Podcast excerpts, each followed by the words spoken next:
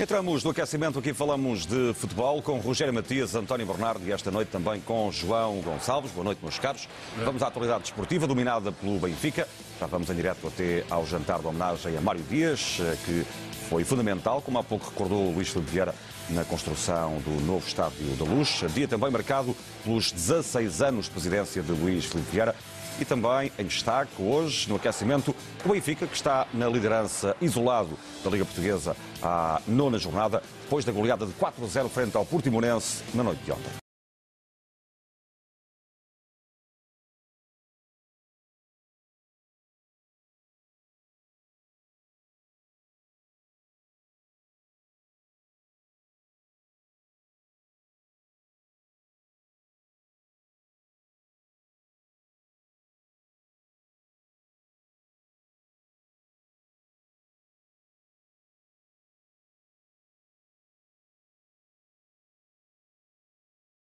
Já sabe que estamos ligados a si através do WhatsApp, em uh, contacto direto connosco através do 963 400 260. Pode enviar uma mensagem com um comentário ou uma pergunta. 963 400-260, 963-400-260, ou então através do Twitter no hashtag aquecimento. Em relação ao jogo de ontem, António Bernardo, para ti quem foi o melhor em campo?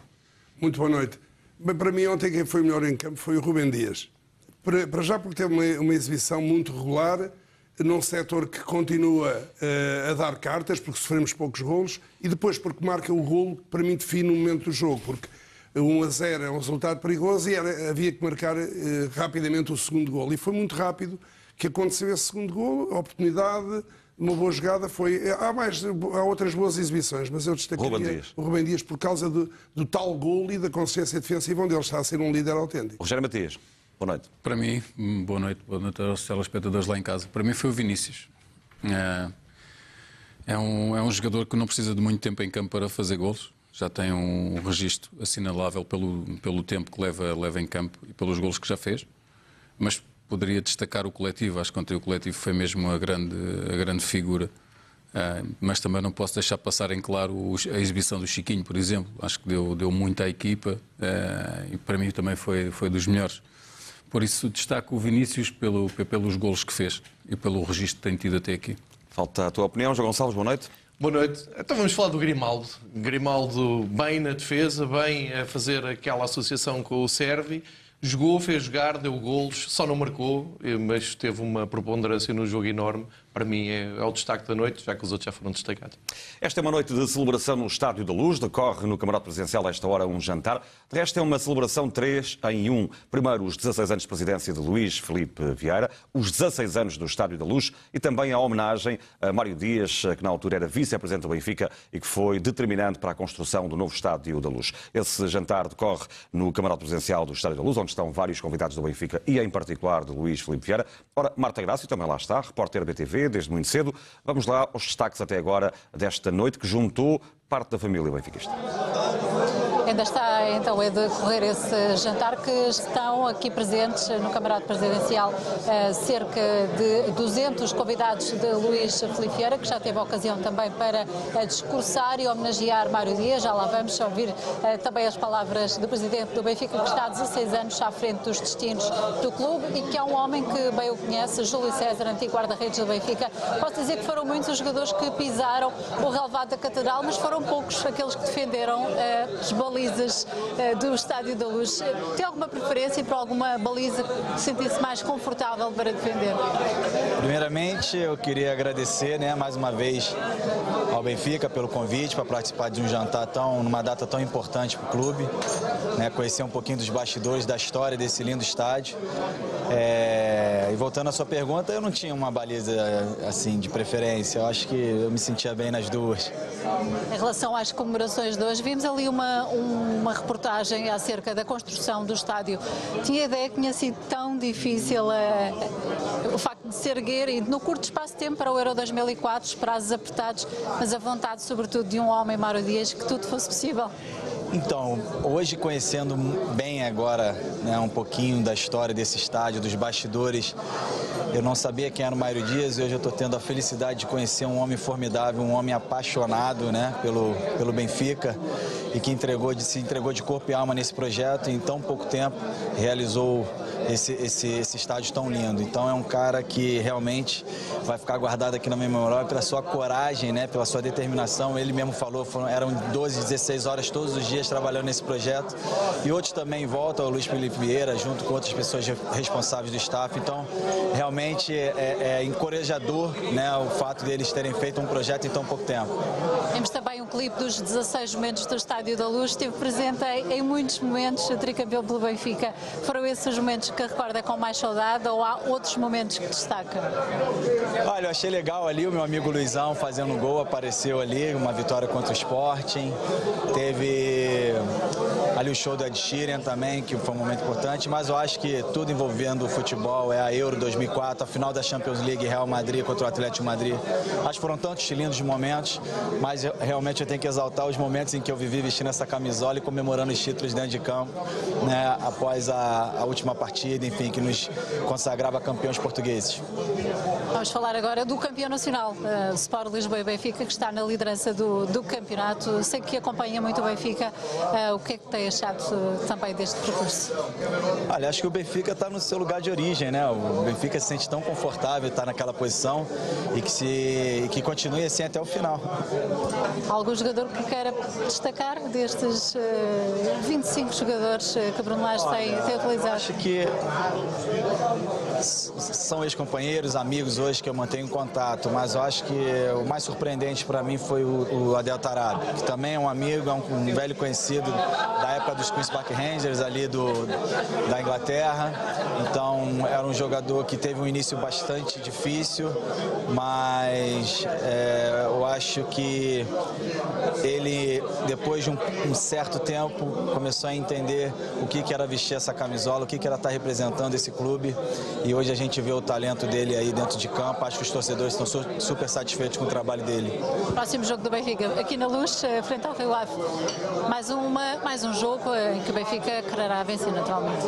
Acho que todo jogo é importante, né? Acho que o Benfica, quando entra em campo, só tem um resultado, que é, que é a vitória. Obviamente que o futebol é feito de três resultados, mas o Benfica, quando entra em campo, é sempre em busca da vitória, sem dúvida. Muito obrigada. As palavras de Júlio César destacar aqui a vitória, que de facto é o mais importante para a equipa do Benfica. Por falar em vitórias, eh, falamos também da vitória que foi a construção deste Estádio da Luz eh, há 16 anos. Há um nome que ressalta e que foi destacado hoje e homenageado pelo presidente Luís Vieira.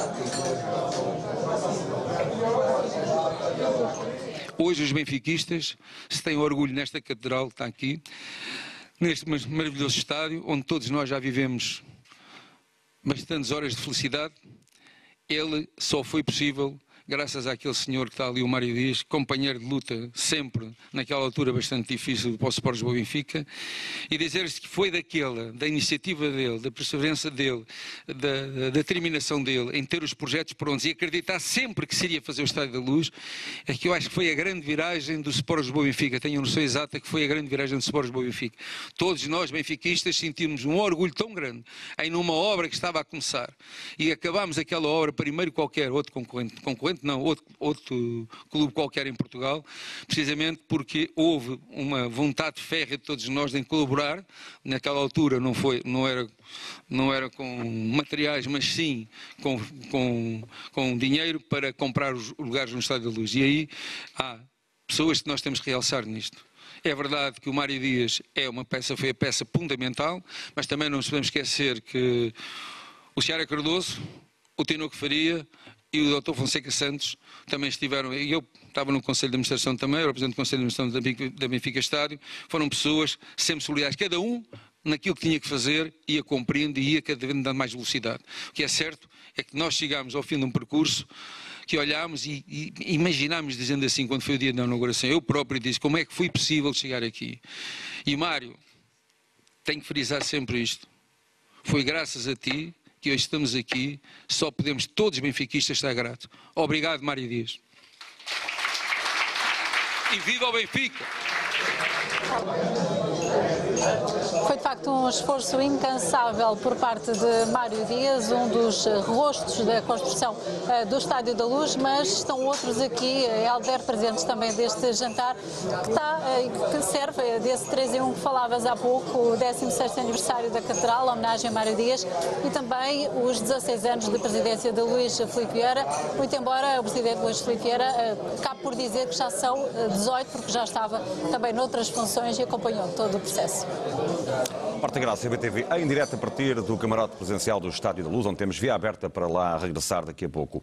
Vamos olhar para as primeiras mensagens que chegam, uma do WhatsApp, outra através do Twitter. Uh, Casimiro Miranda, uh, pelo WhatsApp, diz parabéns ao Presidente e ao Sr. Mário Dias pela responsabilidade que assumiram na construção da nossa Catedral do uh, glorioso Estádio da Luz. Também no Twitter é possível uh, observar algumas das mensagens, neste caso uma mensagem do Nuno Music, ele diz os meus sinceros agradecimentos a Mário Dias e ao Presidente Luís Filipe Vieira por tudo o que devolveram ao nosso Sport Lisboa e Benfica. Lembro que estamos ligados a si através do hashtag aquecimento no Twitter e também estamos ligados a si através do WhatsApp, através do número 963 400 260. Se tivesses que escrever aqui um post de João Gonçalves, como é que tu irias abordar esta temática deste 3 em 1 desta noite aqui na, na Luz? Escrevi qualquer coisa como 16 anos de uma vida nova e continuação de uma vida gloriosa do, do Benfica, que foi uma coisa que não era evidente uh, na altura em que Mário Dias apareceu com Manuel Vilarinho e o Luís Filipe Vieira a falar do novo estádio. Hoje é confortável estarmos aqui a falar e uh, a festejar muitos títulos no, nos últimos anos. Foi algo que quando, a última, quando o estádio antigo foi abaixo, uh, custou muito ver o estádio a sair, acima de tudo, sem glória nenhuma, que era aqueles últimos anos de Benfica. Rogério, também qual seria o teu post em relação a estes três temas em destaque esta noite, na noite benfiquista? Bom, acho que 16 anos de, de, de um futuro uh, muito maior do que aquele que foi uh, no passado. Uh, é tudo o que, que, desejo e é, é, tudo o que os benfiquistas desejam nesta, nesta nova casa que, já está, que já tem 16 anos. E a Diana Ribeiro já deu as boas noites à equipa, sempre ligada à BTV e ao aquecimento. Um bom programa, como sempre. Os desejos da telespectadora, seguidora do aquecimento. António Bernardo, diz lá qual seria o teu posto. Boa noite. Bem, 16 anos comemoram a continuação da glória que aconteceu nos outros estádios também, porque é marcante ter feito este estádio no contexto em que foi, mas foi tão difícil fazer este também como foi feito o outro, que curiosamente foi inaugurado no ano em que eu nasci, em 54, mas que também teve uma simbologia na altura, porque parece que o Benfica não conseguiria fazer, até porque andava, jogava perto de um estádio que tinha sido um terreno do Sporting, que era a antiga Estância de Madeira. Cada um tem a sua história, mas este foi, na verdade, penso que se calhar haverá alguns apontamentos acerca disso, num momento dramático da vida do clube. Por isso é 16 anos de glória a continuar a glória anterior. Não? Esta é a noite de Mário Dias, que, como estávamos a ver, foi homenageado pelo presidente do Benfica, Luís Filipe Vieira, comprou os 16 anos de presidência. O antigo vice-presidente Mário Dias, que é conhecido por pai do estádio, como nos conta a reportagem da Marta Grácio.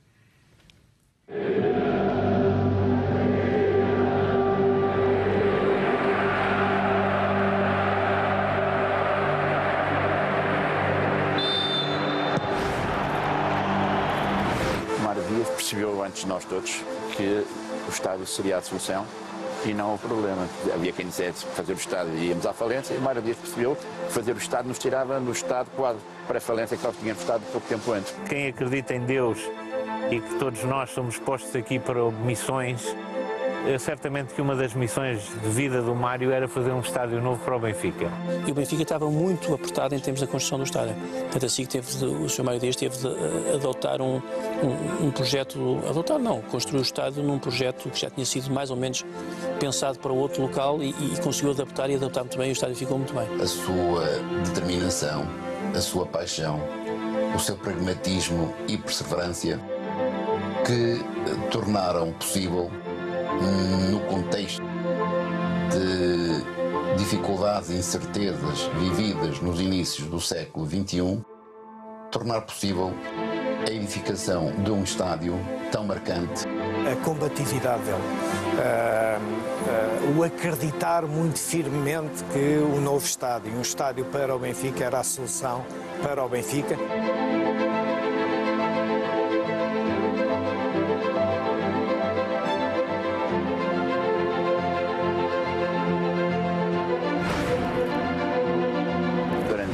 Vários meses, sempre que houve votações, embora não fossem votações formais, mas eram votações sempre, que eram sempre 5 a 2.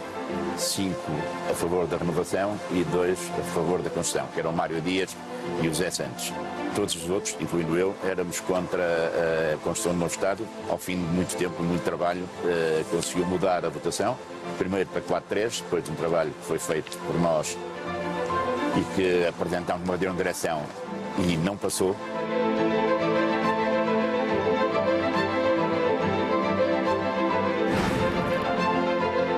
O escritório do Mário era realmente no, no carro. O carro dele tinha uma mala muito grande e aquilo até tinha vergonha de, ele tinha vergonha de abrir a mala perto de alguma pessoa, porque aquilo eram papéis e papéis e papéis, rolos dos projetos, aquilo era realmente uma loucura, porque ele tinha medo que alguém lhe apanhasse alguma coisa. Ele era tudo, acho que ele um homem muito logo fora.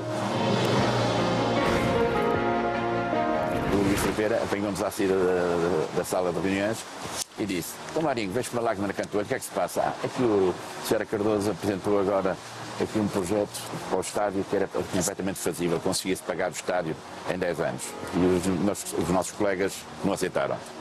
Portanto, olha, estou aqui completamente. Eu gostava de ver isso. E fomos almoçar uh, ao Barbas uh, no dia seguinte, o almoço mais longo da minha vida. Uh, tivemos a ver papéis uh, que eu tinha preparado, juntamente com a equipa que trabalhava comigo aqui, e, e o Luís Filipeira apaixonou-se pelo, pelo, achou também que era possível. Então, no final do jantar, já era meia-noite, penso eu, demos os três as mãos e dissemos: vamos fazer o estádio. No dia seguinte, manhã, a primeira reunião que eu fui, o Luís Filipe Pereira uh, falou com o presidente do Banco, do Banco Espírito Santo, logo de manhã, às 8 da manhã, teve uma reunião, disse-lhe que iríamos à Câmara nesse dia também apresentar o projeto. Houve uma reunião-chave decisiva em que vinham os homens da UEFA uma semana depois e acabaram por vir, e era preciso mostrar aos homens da UEFA que as obras do Estádio da Luz estavam em bom ritmo, quando ainda não havia obra nenhuma. O Dr. Vilarinho não tinha um grande entusiasmo, mas, mas enfim, lá teve que ser. E a pressão da vinda dos homens da UEFA, essa reunião foi de facto, e, e estava lá o Mário Dias, e estava lá o, o, o atual presidente do Benfica, Luís Filipe Vieira, e estava também o, o Manuel Vilarinho. Há uma história engraçada de um debate que, que houve uh, entre o Mário Dias a favor do novo estádio e o ex-presidente João Santos, que era pela renovação, uh, que quando foram para o debate foram lá para as pinturas, lá para o make-up, e quando estavam a preparar-se para o debate, o Mário Dias foi falando com o João Santos. Então, quando entrou para o debate, o presidente João Santos disse: não vale a pena fazer debate, enquanto vamos lá dentro a preparar-nos, eu conversei com o Mário Dias e ele já me convenceu da bondade do projeto. Eu também já sou pelo, pelo novo estádio.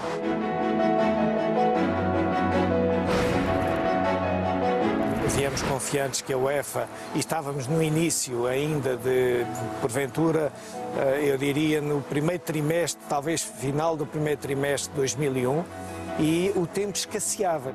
Era necessário fazer o projeto, era necessário negociar a obra, era necessário concretizar o projeto financeiro onde a Câmara Municipal de Lisboa tinha responsabilidades a assumir. Tínhamos o governo por cima a tomar decisões, a assumir compromissos. Depois, por sua vez, os estádios eram dos clubes e as câmaras no meio tinham que intermediar um pouco o processo.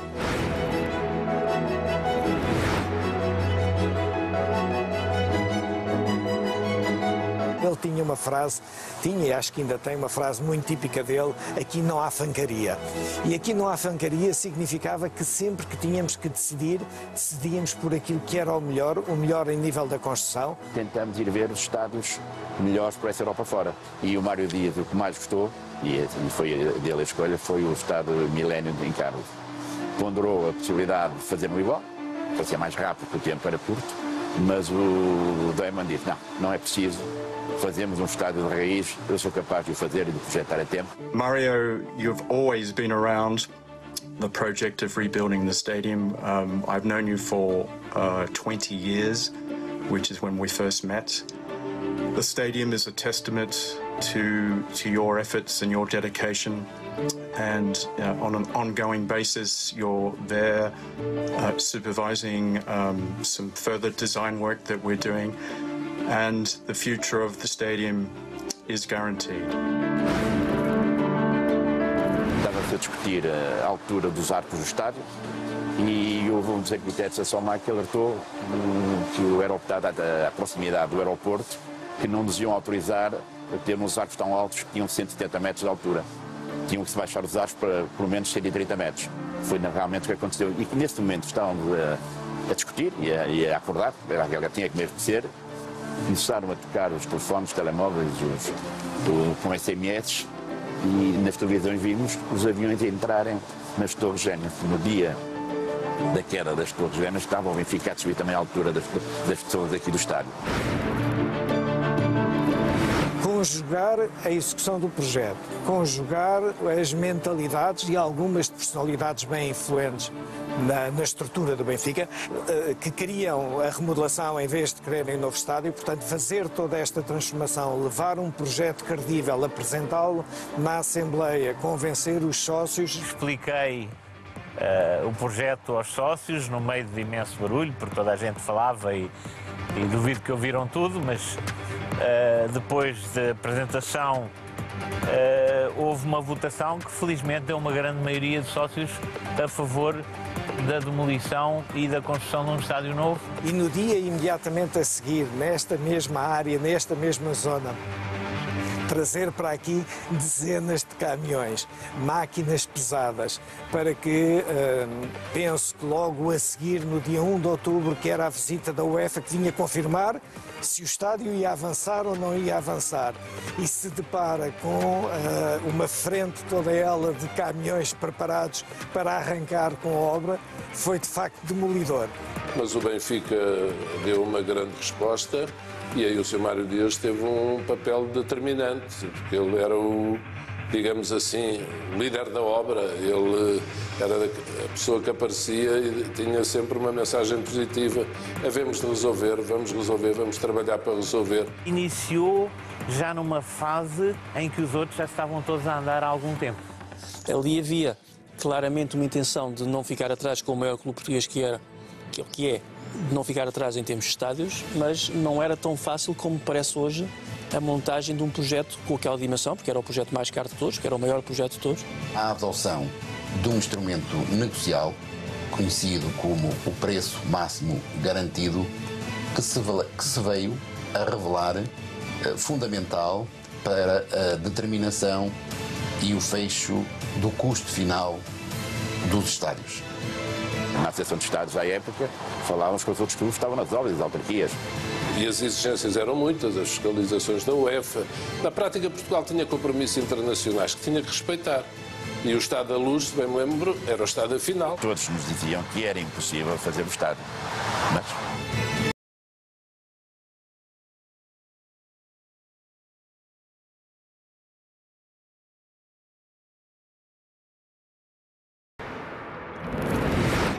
Centro de estágio eh, era um passo para o futuro, para assegurar que o Benfica tinha capacidade de captar os jovens, de os formar para a vida também.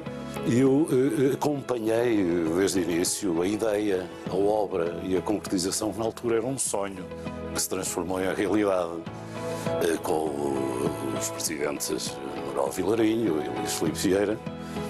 Mas o Mário Dias foi sempre, desde o início, uma alma e um coração e de uma dedicação, uma competência exemplar.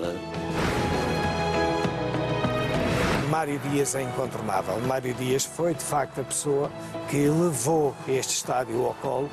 Digamos que estávamos a atravessar um rio que de vez em quando tinha zonas muito profundas e o Mário lá descobriu uma pedra sobre a qual nós pisávamos e não nos afogávamos. Tudo o que ele fez, penso que fez por genuíno amor ao Benfica.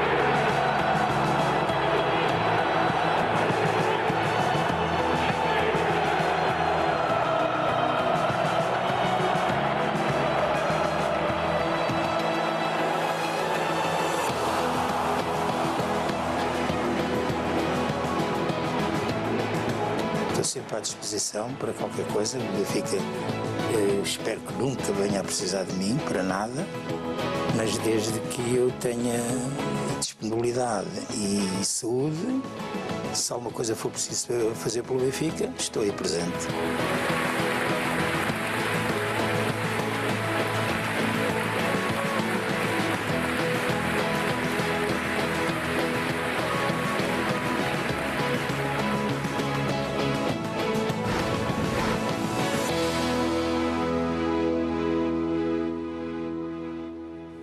Justa homenagem a Mário Dias, com lugar na história do Benfica. No Twitter e também no uh, WhatsApp uh, do aquecimento há muitas mensagens de gratidão a Mário Dias. Olha aqui para o Twitter, o João Simão diz uh, parabéns à nossa catedral e à, e à minha humilde homenagem ao Sr. Mário Dias e a todos os que lutaram para que fosse possível. Uh, também o João Santos diz boa noite ao painel, parabéns pelos 16 anos do estádio. Lembro que estamos ligados assim através do hashtag aquecimento no Twitter.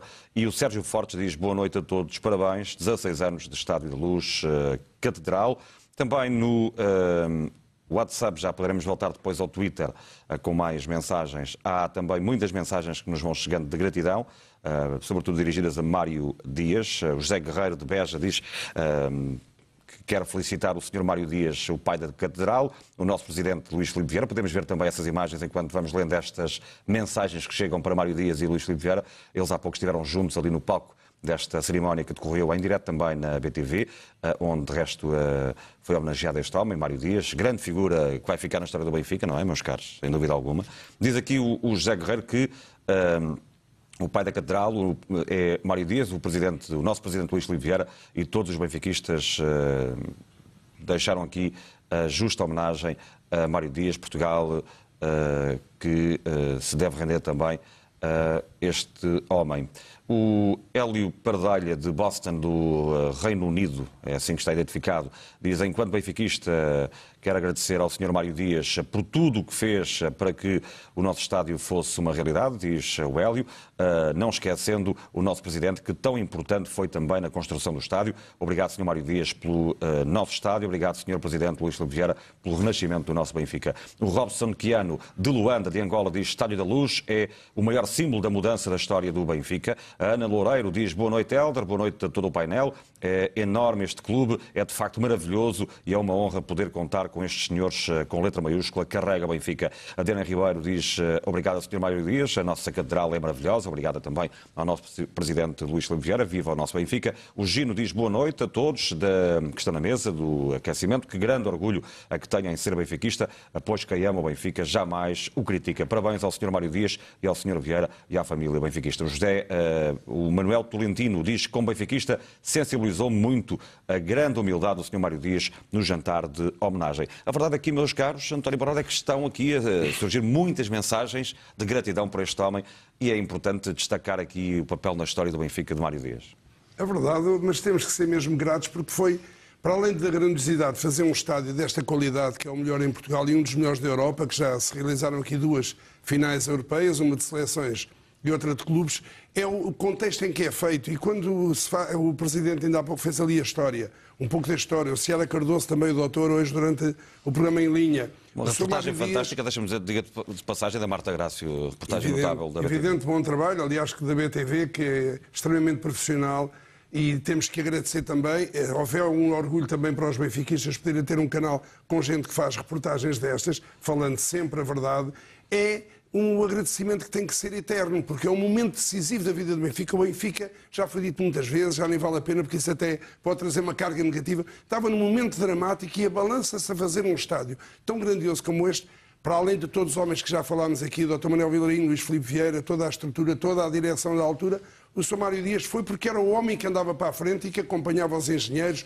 os operários e toda a gente. Só faltava dormir no estádio e se calhar até algumas noites dormiu mesmo, porque era necessário trabalhar logo muito cedo. Por isso é um homem que vai ficar na história do Benfica e na história do estádio, claro. Não sei se querem acrescentar algo ao que o nosso António Bernardo não, não, dizer. Não só a obra, mas também a velocidade, porque pois, os timings eram curtos e ele teve a visão e a, e a, e a perseverança de, de, de, andar com o projeto para a frente. Eh, acho que isso é acho que não há muito mais a dizer sobre a importância que teve e o impacto que teve no clube este, este novo estádio. Deixa-me só acrescentar uma coisa. Na altura não havia redes sociais, na altura não havia uh, uma aproximação do clube aos adeptos e havia um pouco de desconhecimento do que se passava. E o Mário Dias estava aqui todos os dias e hum, tinha que levar com aquele grupo da árvore e tinha que levar com o grupo da, do dominó e das cartas e com rapazes mais novos como eu e nunca fugiu a explicar o que é que estava a acontecer, nem os planos que tinha e, inclusive, um, conseguiu incentivar toda a gente a começar a fazer visitas ao estádio, ainda o estádio estava muito longe de estar concluído.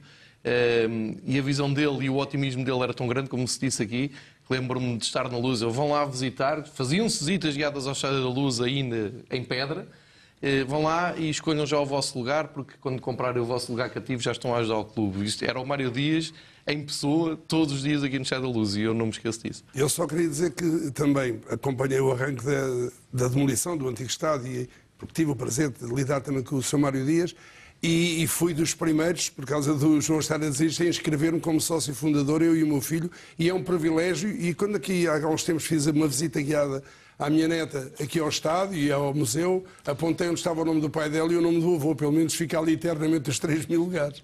Já lá vão 16 anos, Luís Filipe Vieira foi eleito pela primeira vez como presidente do Benfica a 31 de outubro de 2003.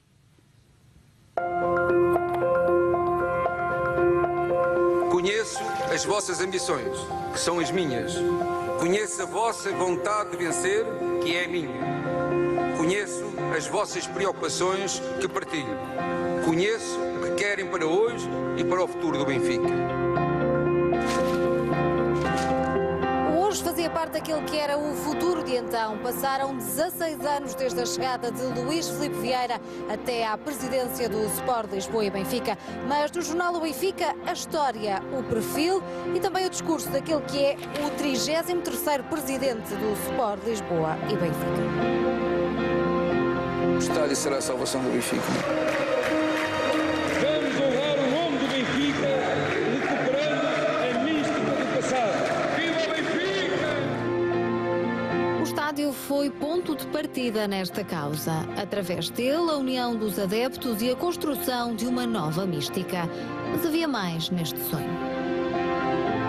As infraestruturas e as condições para que o paradigma da formação fosse real. Aqui está no atual Benfica Campos. Já passou por Caixa Futebol Campos em 2006, com muitas alterações e muitas melhorias. O futuro passa mesmo por aqui.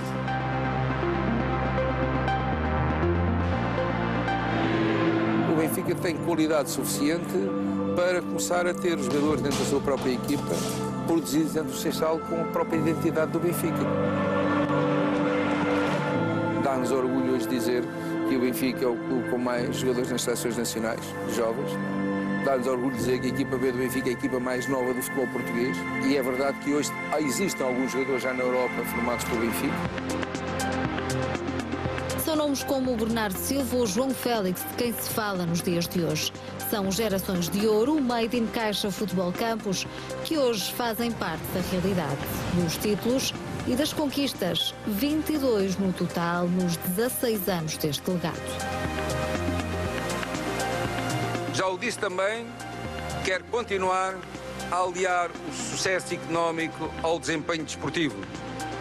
Quero baixar o nosso passivo sem comprometer o nosso sucesso desportivo.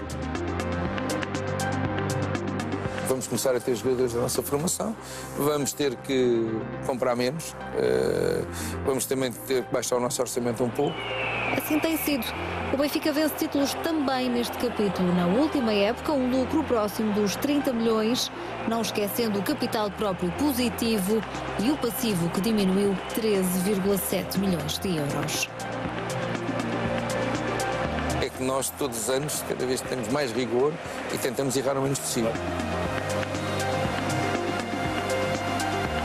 As ligações entre as gerações, as conquistas e o futuro que está assegurado também na formação do Benfica. A criação de infraestruturas permitiu tudo isto. O Benfica voltou a ser eclético. Nas modalidades, a realidade vai tomando equivalência à realidade do futebol, aquela que é a aposta na formação, com a certeza de um futuro seguro. Números grandes de um sucesso que está à vista, 322 títulos só nos séniores. Olhando para todos os escalões nas modalidades, em 16 anos são 557. Até então, uma realidade que quase passava despercebida. Hoje em dia são perto de 300 casas e filiais do Benfica, com um impacto para lá de muito importante no clube. Hoje, o melhor vendedor do Benfica em termos de bilhética são as casas do Benfica. Estão uniformizadas, a sua imagem exterior e interior está toda igual. Não vamos dizer que é como os bancos, não é lá, mas é, é a Benfica. A realidade do braço armado, a imagem uniformizada e os serviços ali, perto de todos, dentro e fora do país. A importância da expansão de um nome, de um clube e de uma marca.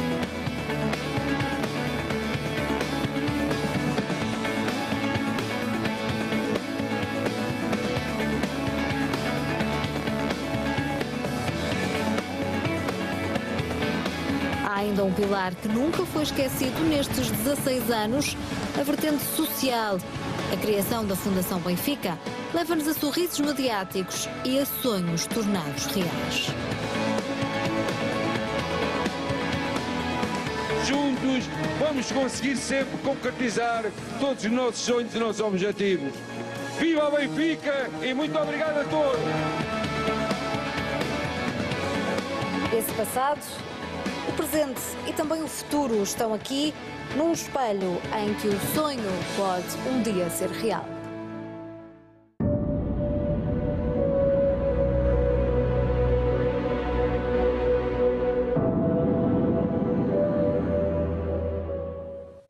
Estamos ligados assim pelo WhatsApp e também pelo Twitter, no hashtag aquecimento, no WhatsApp com o 963 400 260 e estamos ligados ao camarote presencial do Estádio da Luz, Marta Graça, onde estão de resto eh, grandes nomes da história do Benfica, ainda do antigo estádio também, como é o caso do teu próximo convidado.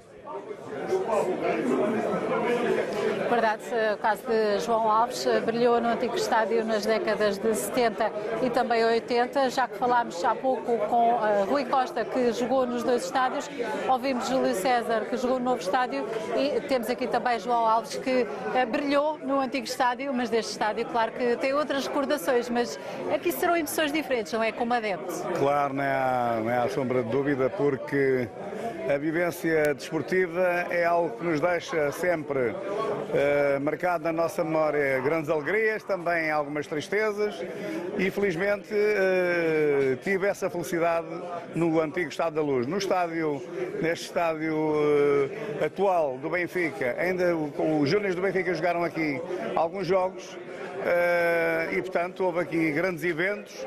É realmente um estádio que, que, que tem fabuloso, um, com, com, todo, com tudo aquilo que é necessário para, para as pessoas sentirem-se cómodas a assistir a um espetáculo desportivo.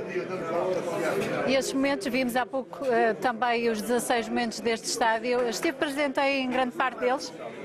Sim, estive, estive na inauguração, por exemplo, e portanto uh, não podia deixar de estar aqui presente porque uh, tenho uma admiração muito grande pelo Chamário Dias e é evidente que ele merece e de que maneira esta, esta grande homenagem que lhe estão aqui a, a fazer hoje. Em relação também ao futuro, ao presente e ao futuro, em relação à, à equipa de, de futebol eh, que segue agora na liderança do, do, campeonato, tem jogo já sábado, ou seja, há aqui um curto espaço de tempo, não há tempo a perder para, para o próximo jogo aqui na Luz. Sim, uh, o Benfica, felizmente, uh, jogou bastante bem o que neste último jogo, portanto, jogou, melhorou muito o seu rendimento como equipa e isso, portanto, uh, digamos que faz prever de que realmente a equipa encontra outra vez o seu, a, sua, a sua rota e que aquilo que eu espero é que vá melhorando jogo para jogo porque o Benfica uh, tem todas as condições para, uh, portanto, voltar uh, a conquistar o título nacional esta época.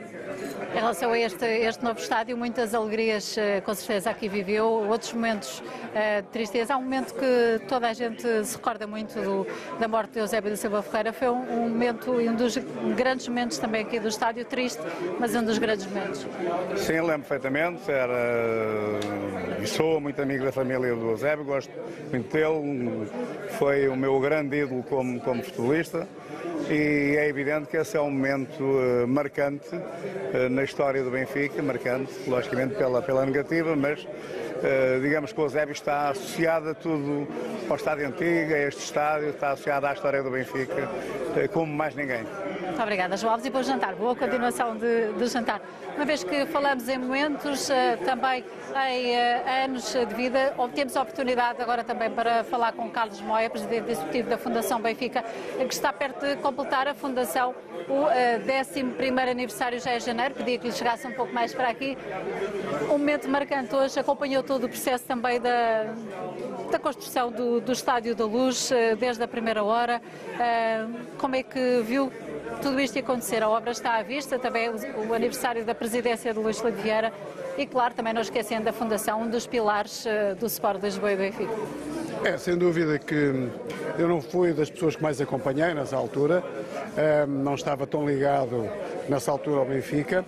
Uh, acompanhei sim quando comecei a acompanhar o Luís Filipe Vieira e a partir daí sim acompanhei, mas o princípio que foi aqui contado, as histórias que aqui foram contadas, muitas delas eu não conhecia. Não há dúvida que foi um marco importante, foi a viragem, foi a viragem do, do Benfica, foi a credibilidade do Benfica em termos nacionais estava perdida, uh, internacional. Uh, e depois não ficou por aqui, quer dizer, ficou por todas as obras que têm hoje têm vindo a ser feitas, desde o Seixal, a tudo que vai ser feito, os hotéis, enfim, tudo, colégio, tudo, isto não para, mas de qualquer das maneiras o importante é que o Benfica hoje, na minha opinião, está muito à frente e está à frente, está com grande organização e está uma organização profissional. Ou seja, qualquer pessoa que hoje está numa direção deste clube pode sair, que alguém que venha com bom senso, com certeza e seguramente que segue a mesma linha, uma linha profissional perfeita. Eu fui vice-presidente eh, nos anos 90 e eu vinha cá ao final da tarde, conversava, assinava uns papéis isso morreu, isso acabou, acabou provavelmente em todos os clubes, mas o Benfica nesse aspecto soube trabalhar muito bem. O Luís Filipe Vieira fez um grande trabalho, tem vindo a fazer um grande trabalho e, portanto, hoje estamos a festejar, não o Luís Filipe Vieira, estamos a festejar o Mário Dias, mas o Mário Dias é realmente foi o cérebro, foi o homem que batalhou, foi o homem que perdeu e foi, ao fim e ao cabo, o homem que acabou por ganhar. Muito obrigada pelas suas palavras. Palavras de Carlos Moia, Presidente Executivo uh, da Fundação Benfica. Trazemos aqui também à antena na BTV outras pessoas que estiveram também, uh, não desde a primeira hora, o caso de Carlos Maia, mas também esteve presente então na vice-presidência antes, nos anos 90, mas depois acompanhou e agora sim Luís Filipe nesta parte tão importante e social que o Sport Lisboa tem. Helder. Voltamos a estar ligados aos uh, benfiquistas que estão a acompanhar o aquecimento com várias mensagens. Não há espaço para todas, mas vamos aqui pontuando algumas delas. O João Pintas diz, uh, hoje estivemos aqui foi João Pinto, mas temos também o João Pintas que diz Mário Dias, um grande senhor, um visionário, ou não fosse ele benfiquista. Obrigado, Mário Dias. Viva o Benfica. Também ainda pelo WhatsApp o Marco Paulo diz parabéns, Luís Filipe Vieira, parabéns, Sr. Mário Dias, uh, pelo nosso estádio da Luz e viva o Benfica rumo ao 38. O Rui Salomão, da Suíça, um abraço para a Suíça, diz que com o novo estádio foi a viragem do Benfica, como dizia há pouco o António Bernardo, foi a viragem do Benfica moderno, inovador. Voltámos a conquistar a nossa autoestima rumo ao futuro. A Diana Ribeiro diz tanto trabalho, esforço e dedicação. Obrigado a todos eh, pela nossa catedral. O José Fortunato diz eh, saudades do antigo estádio. Todos temos, não é? Uh, orgulho no novo estádio, pelo que lá vivi. Obrigado, Luís Filipe Vieira. Obrigado, Mário Dias. Obrigado, Benfica. O Jorge Moreira também pelo WhatsApp diz boa noite. Entrar na Catedral é arrepiante. Não há local no mundo com uma mística maior do que o Estádio da Luz. Obrigado, Mário Dias e Presidente, em nome de todos os benfiquistas. O Francisco Iturino diz obrigado, Mário Dias, eh, exemplo de benfiquismo extraordinário. Saudações benfiquistas. Ficou aqui apenas, eh, enfim, uma curta percentagem das eh, mensagens que vão chegando. Também no Twitter, vou só espreitar o Twitter para ver se é possível ter aqui algumas eh, mensagens. Por exemplo, temos uma que diz eh, um grande obrigado ao Sr. Mário Dias pelo esforço e dedicação na construção do novo magnífico Estádio da Luz e ao Presidente Luís Filipe Vieira por todo o empenho. António Bernardo, muito rapidamente para fechar esta primeira parte, qual foi o momento alto destes 16 anos de Luís Filipe Vieira no Benfica? O que é que destacas mais desta obra? Desta obra total? Um momento, eu estou a dizer um momento. Um momento? Sim.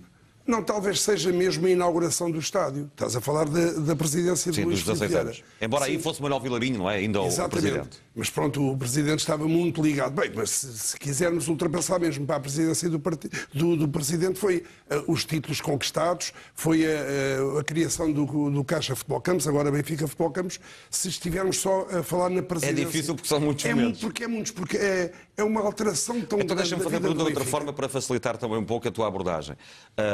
Correspondeu às expectativas ou superou, ou pode ter ficado aquém, este período de 16 anos de Luís Silveira no Benfica?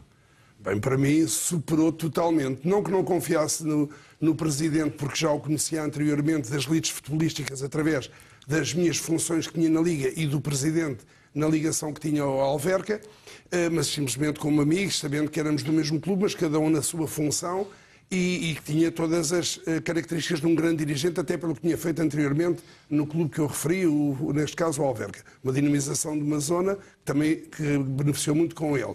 Mas no Benfica, quando chega, e porque tive o privilégio, embora por um curto espaço de tempo, de estar ligado a um momento dramático, eu pensei todos os projetos que havia na cabeça do Presidente, eu, hoje Presidente, claro, eu falava muito com ele, nomeadamente o estádio, quando uma vez lhe digo, estava preocupadíssimo na véspera de um jogo, estávamos em estágio em Espinho para ir jogar com o Futebol Clube do Porto, e a preocupação que havia eram muitas. Ele disse: não é só o estádio, se soubesse o que é que está para aqui. E como eu já contei aqui uma vez, entrar no gabinete dele e ver aquelas dívidas terríveis que havia, e eu nunca pensei, devido à minha capacidade de gestão que não se pode comparar, que o Benfica pudesse sair do buraco. Até acreditei que saísse, mas voltar ao galarim como voltou em tão curto espaço, por 16 anos, não é muito para começar a ganhar títulos, arranjar estruturas físicas, arranjar uma saúde económica para quem está enterrado financeiramente como o Benfica estava. 16 anos não é muito tempo numa empresa do tamanho do Portanto, Benfica. para ti, criação- superou. Superou totalmente, embora eu hoje já espero dele tudo. E quando o Presidente promete alguma coisa, nós ficamos logo à espera da conclusão e que prometa mais alguma coisa, porque até agora tudo o que prometeu cumpriu. Agora, eu acho que tem sido uma obra notável, sinceramente, porque é tanta coisa que enumerar. Basta falar no estádio e no Acabámos de ver alguns dos pontos fundamentais da É muito- reportagem é uma também presidência extraordinária, muito bem fica- elaborada pela André Magalhães. Fica na história do Benfica, indiscutivelmente. A mesma questão para atalhar caminhos, João Gonçalves. Para não me repetir, eu vou destacar os dois momentos em que acho que esteve mais humanamente à altura do, do clube. Foi quando faleceu o Fer e na morte também do, do Eusébio. A maneira pronta como o Benfica reagiu e a maneira eh, que era algo que me assolava desde, que, desde muito pequeno, enquanto benfiquista. O dia que o rei partir, como é que vai ser? E o Benfica conseguiu estar eh, à altura primeiro pela pessoa do Presidente e depois por tudo o que já estava construído à volta, nomeadamente até a BTV, que nesse dia fez uma emissão inesquecível.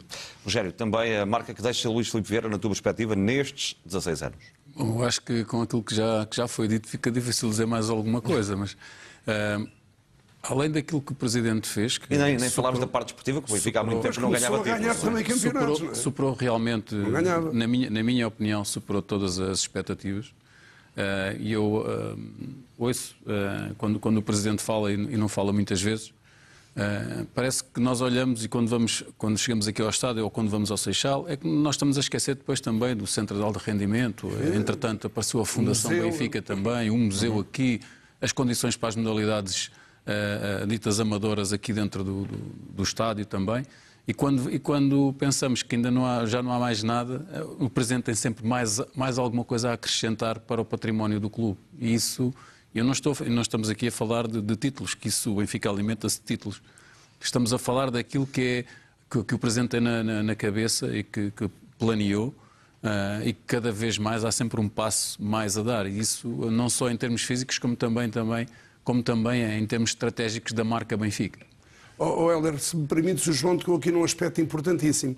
Todos nós tocamos porque é tudo coisas muito boas, mas quando se fala na parte humana é fundamental, porque a humanidade é que conta, não é? Primeiro está o homem, como se costuma dizer. É que além dessas duas referências que foram gigantescas, a maneira como respondeu, é o que tem acontecido com velhas glórias do Benfica, que têm hoje um tratamento que jamais tiveram, muitas delas esquecidas, e que a família benfiquista voltou-se a unir. É fácil hoje ver por aqui glórias do passado, de muitas gerações à volta do estádio, em festas destas e presenciarem no camarote e muitos eventos, e tem sabido honrar o passado glorioso Benfica para projetar o futuro. Não é? Foi muito bem lembrado. Uh, de resto, há pouco ouvimos também num dos convidados, uh, Joaquim Evangelista, presidente do Sindicato dos Jogadores, que hoje divulgou um, os prémios que foram, ou pelo menos entregou os prémios aos jogadores do Benfica, os galardões uh, pela presença no 11 do ano da votação do Sindicato dos Jogadores de Futebol.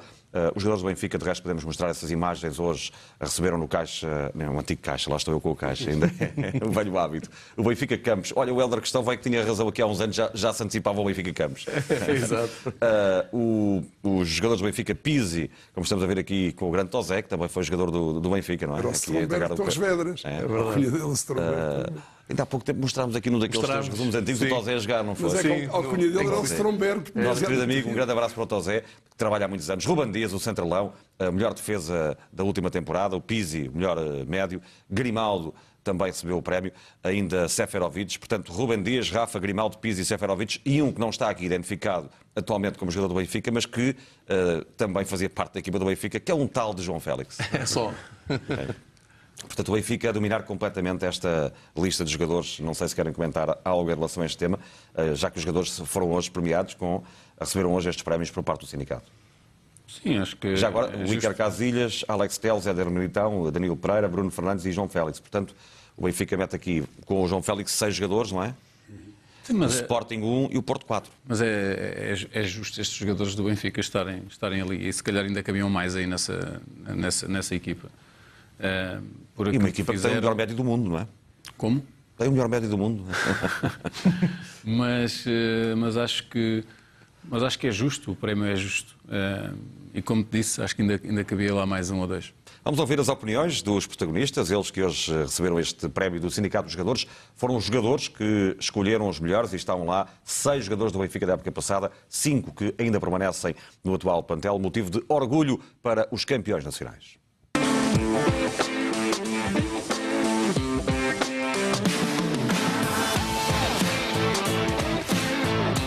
Es un orgullo, eh, estoy muy feliz por, por recibir este premio.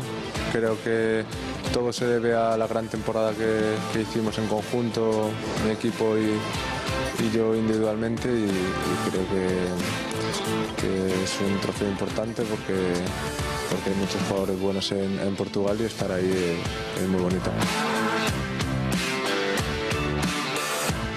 Sem dúvida alguma tem dá um valor acrescido ao prémio, né? Porque eh, no final das contas eles que estão são todos envolvidos no, no jogo e melhor que ninguém eh, eh, podem avaliar eh, quem esteve no seu melhor e quem, e quem não. Por isso, como é óbvio, como já disse, acho que dá um valor extra a este prémio e estou muito feliz por, por ter recebido. Importante porque é um trabalho reconhecido ao longo da época pelos nossos colegas. É importante para nós porque valoriza o nosso, o nosso trabalho, o, nosso, o que nós fazemos no, no ano e fico muito contente, mas sem, sem equipa não, não era possível.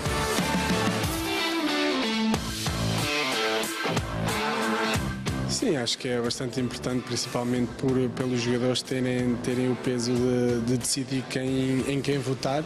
E eu acho que isso é bastante importante para, porque são, são eles os nossos companheiros, os nossos adversários em campo. E acho que são eles também que têm mais a noção de quem, de quem poderá ter sido ou não os melhores jogadores durante o ano. E acho que é uma, mais uma bela ação que o sindicato faz para promover todos os jogadores da Primeira Liga.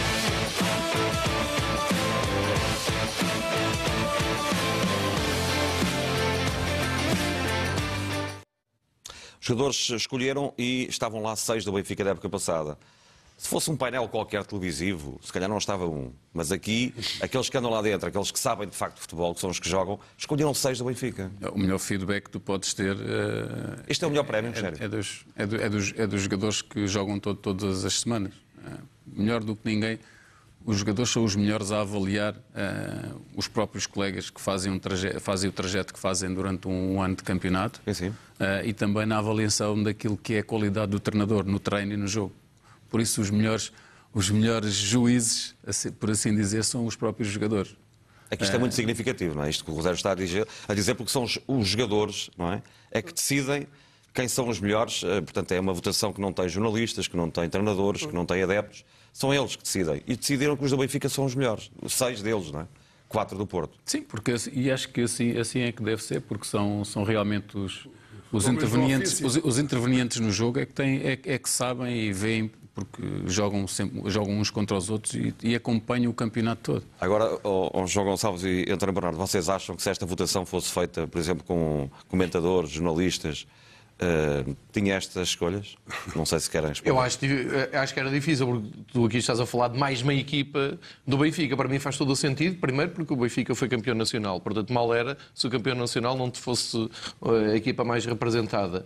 Eh, por outro lado, é, é um pouco o que tu dizes, é, é porque eh, fora do universo de quem vive do futebol e que joga futebol e treina e sabe o que é que se passa, fora desse universo é, é um bocado difícil porque uh, acabam por uh, uh, ir para outros campos que não têm nada a ver com o jogo. Eu não sei se vocês, eu agora sinto de cabeça, tenho memória de que quando houve aquela gala da Federação, aquela gala anual, o Benfica hum. estava lá bem representado, mas dá-me ideia que o Pizzi nem estava no 11 do ano, embora tenha sido eleito o melhor, do o melhor do, do... pelos treinadores. Não estava no 11, não. Eu não estava no 11 do ano. E creio que o Grimaldo também não.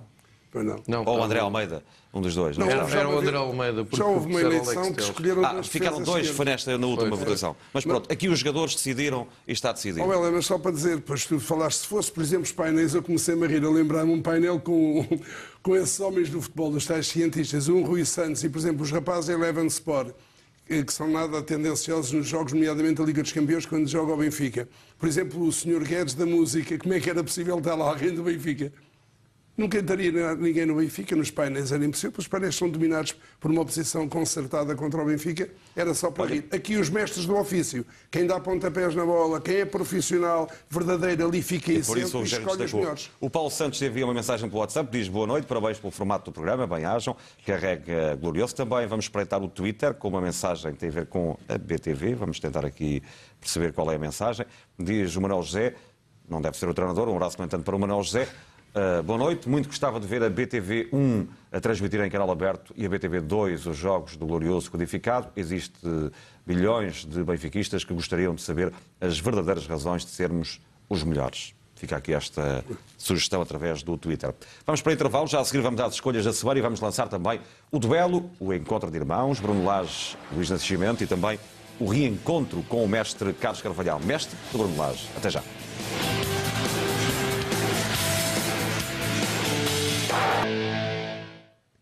Segunda parte do aquecimento, aqui falamos de futebol. Esta noite jogaram-se os últimos jogos da nona jornada da Liga NOS. O Boa Vista venceu o Braga por 2-0. É a única equipa imbatível neste campeonato, não tem qualquer derrota. O Sporting venceu 2-1 em Passos de Ferreira e o Santa Clara empatou nos Açores 1-1 com o Vitória de Setúbal. Uma jornada que começou com o Aves Tondela no dia 5 de outubro. Depois, isto é mesmo, é, é verdade, começou no dia 5 de outubro Sim, e acabou hoje. Uh, depois uh, teve seguimento com o Rio Ave, um Moreirense, 1 um Marítimo, 1 um Porto, 1 um Guimarães, 5 Belenenses, 0, Benfica 4, Portimonense 0, Famalicão 2, Gil Vicente 1. Vamos já de seguida à Bolsa da Semana, iniciando as rúbricas do aquecimento.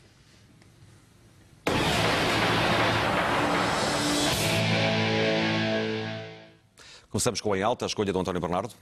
A escolha é a vitória categórica do Benfica perante o Portimonense. Para além de ser por números muito razoáveis, bons, que se equiparam a grandes eh, jornadas do ano passado, foi uma vitória categórica porque foi muito bem jogada. A maior parte esmagadora do tempo foi um bom futebol, bonito, aquilo que o Benfica anda à procura, não nós só os adeptos, mas também a equipa técnica e os jogadores e com exibições que já foram aqui destacadas. Eu destaquei uma, o Rogério destacou outra, o João outra e houve mais ainda. Olha, está aqui um telespectador que diz porque não dar também uma palavra de preço para o Servi.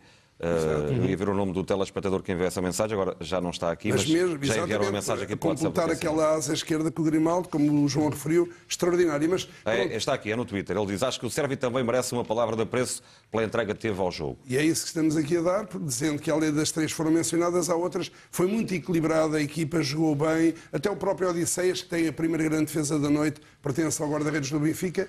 Uma noite boa em que tudo terminou em bem, que os adeptos ajudaram muito com comportamento exemplar. Claro que as vitórias ajudam, os golos ajudam, mas este bom ambiente que está em torno da equipa vai continuar, que eu penso que a maioria esmagadora tem sido o bom ambiente, embora muitas vezes interiormente depois as pessoas se manifestem com alguma tristeza, porque há aqui um problema que eu já uma vez acusei, mas ele conseguiu, e ele percebe porque é inteligente, se ouviu, é o grande culpado, é o Bruno Lage, que nos pôs a jogar o ano passado um futebol arrasador que nos fazia lembrar outros tempos já há muito, há muito tempo mesmo, que o Benfica jogou muitos jogos, bem ganhando em casa dos adversários, que foram as tais 18 eh, vitórias em 19 jogos, não foi assim? Foi.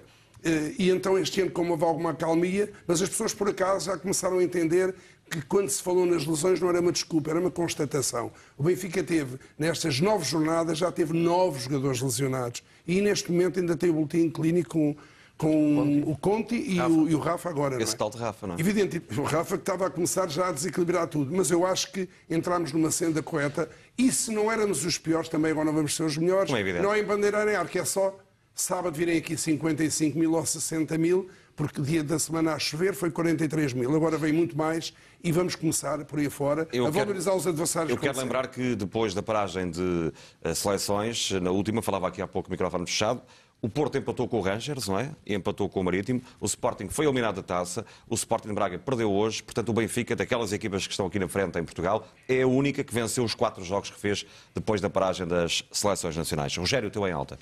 Bom, em alta é a vitória em Tondela e a vitória frente ao, ao Portimonense. Eh, em Tondela, pelo resultado, não tanto pela exibição, mas claramente contra o Portimonense pela, pelo, pelo resultado e pela exibição. Acho que a equipa, a equipa fez, fez um excelente jogo ontem e nós, e nós lá em cima estávamos a fazer o jogo.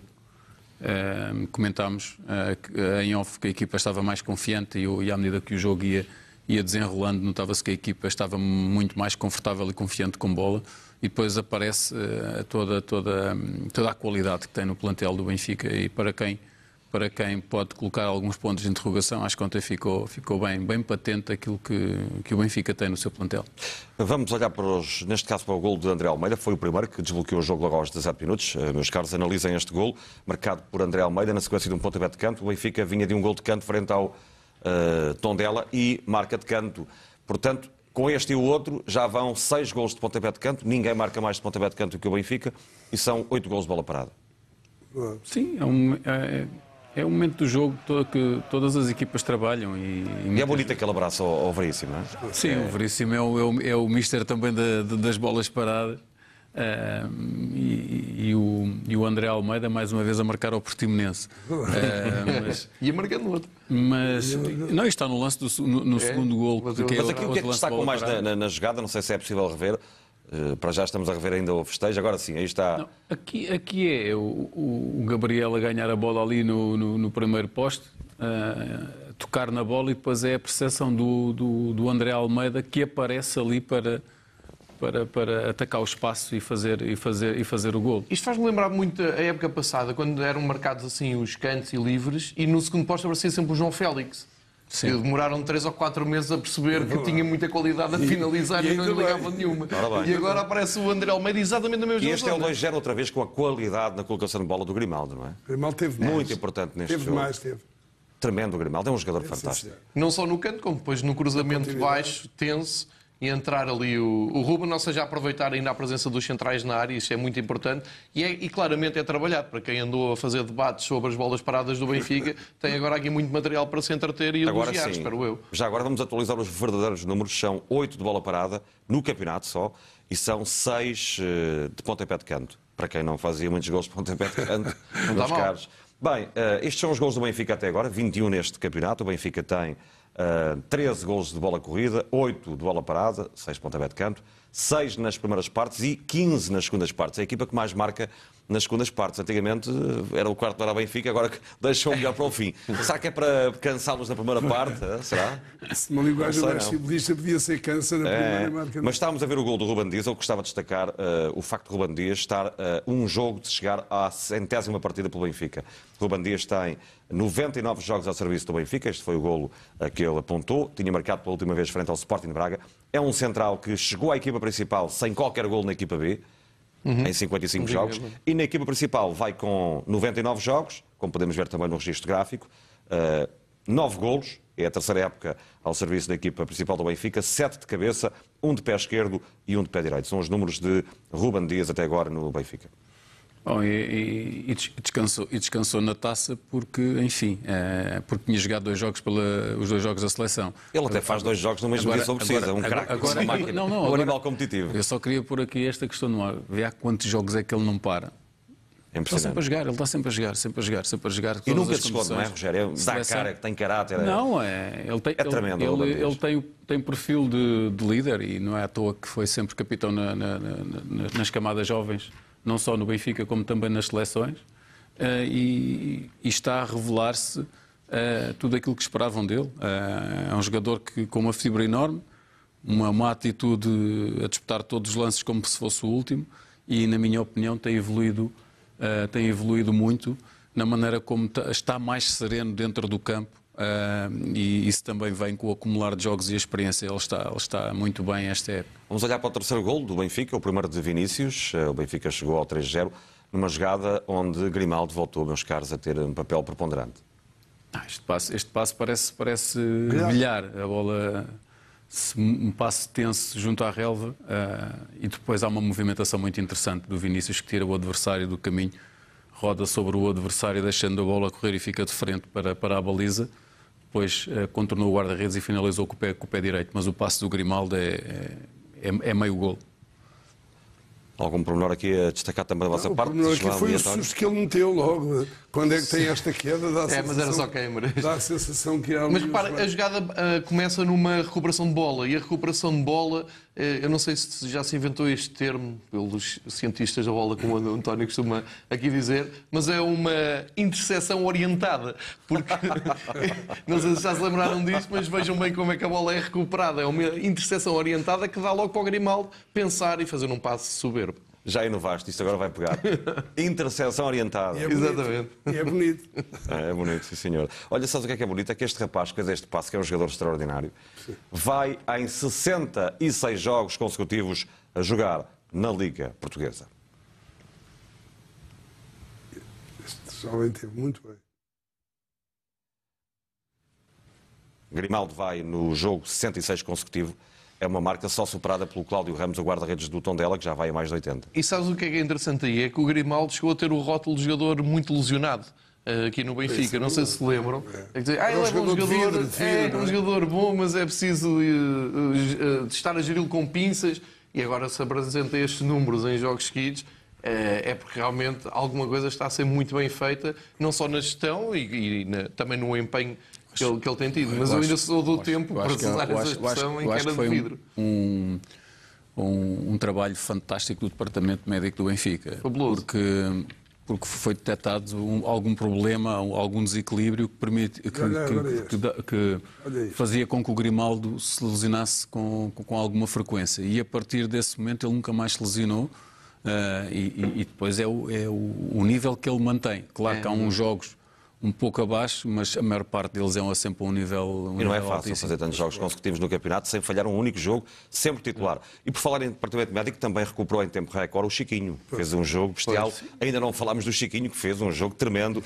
Ah, já agora olhamos para os números deste rapaz, Carlos Vinícius, ah, que tem ah, 290 minutos e tem 6 gols pelo Benfica. Neste momento já não é motivo de debate, que era também um dos 17 milhões, puseram-lhe o nome dos 17 milhões, ou até dos 20, e vão fazendo debates à volta disto, mas de certeza que não vão fazer agora debate, que os golos não vão ser mencionados por ninguém, a não ser por nós, mas é aqui que também têm que ser mencionados e valorizados. Não é? João Gonçalves, qual é o teu bem alta nesta semana? O meu em alta é o Benfica na liderança, porque, como tu há pouco já, já explicaste, depois da paragem da seleção, parecia que o único clube em Portugal que estava com grandes problemas no seu futebol profissional era o Benfica. Jogou na taça, passou porque era o Cova da Piedade. Jogou contra o Lyon, ganhou porque foi uma oferta do António Lopes. Foi a Tondela, ganhou, ah, mas foi só um zero e era o Tondela. E agora, de repente, 4-0, o Porto escorregou e afinal o Benfica é o líder isolado e parece que o panorama não é assim tão negro como se estava a pintar na paragem da seleção. Uh, olhamos também para esses registros do Benfica na Liga Portuguesa, líder à nona jornada, pela primeira vez na frente deste campeonato isolado. Tem o melhor ataque com 21 golos marcados, a melhor defesa com 3 golos sofridos, o melhor marcador Pizzi com 6 golos, que reparte também esta condição, e ainda uh, o facto do Benfica não ter sofrido golos em 7 dos 9 jogos, o que não deixa de ser significativo. O registro do campeão nacional, até agora na nona jornada da Liga Portuguesa. Vou só dar aqui uma passagem por algumas perguntas, que estão a chegar muitas mensagens. Agradeço a vossa participação. Um, o Helder Simões diz boa noite a partir de Boston. Uh, uma questão para o painel que tem a ver com Carlos Vinícius e Chiquinho. São a dupla para a Champions? Quem é que se chega à frente para, para responder? É a pergunta do Helder Simões e um abraço para Boston. Eu posso responder, eu acho que é uma, é uma, excelente, uma excelente hipótese. Agora, temos é que pensar no contexto do jogo da Champions, não tem nada a ver com um jogo de campeonato nacional em casa, em que o Benfica tem eh, 70% de posse de bola, por, eh, vamos imaginar. É uma, é uma hipótese. Eu acho que o Chiquinho vem dar eh, aqui uma, umas soluções que ainda não tínhamos visto neste campeonato. E isso é muito importante, porque ali a questão. Quer dizer, o jogador que saiu como segundo avançado foi só João Félix e vale 120 milhões e brilha no Campeonato Espanhol. Portanto, não, não, acho que não fica mal dizer que tínhamos ali algo para resolver. O Chiquinho pode ser esse jogador. Diz aqui, há uma mensagem interessante também para o WhatsApp da BTV. O Sérgio diz: Boa noite, sou o Sérgio, tenho 13 anos, 13 anos. E sou de Hermesinde, estou a ver o aquecimento com o meu, uh, meu pai e a minha avó. Tenho uma pergunta para o Rogério Matias. Acha que o Bruno Lage vai voltar a fazer muitas alterações, tendo em conta que a seguir temos um jogo da Liga dos Campeões? Muito bem, um abraço para o Sérgio, que 13, tem 13 anos. 13 está anos, hein? Está a ir está um grande 13 anos está farto de ser campeão. já, viu, já viu o Benfica ganhar muitas vezes. Bom, um abraço acho, para o Sérgio. Eu acho, eu acho que ele perguntou se vai haver alterações para, sim, sim. para o jogo da Champions. Uh, eu, acho, eu acho que vai, vai, vai haver algumas, não, não muitas, para o, o jogo da Liga dos Campeões.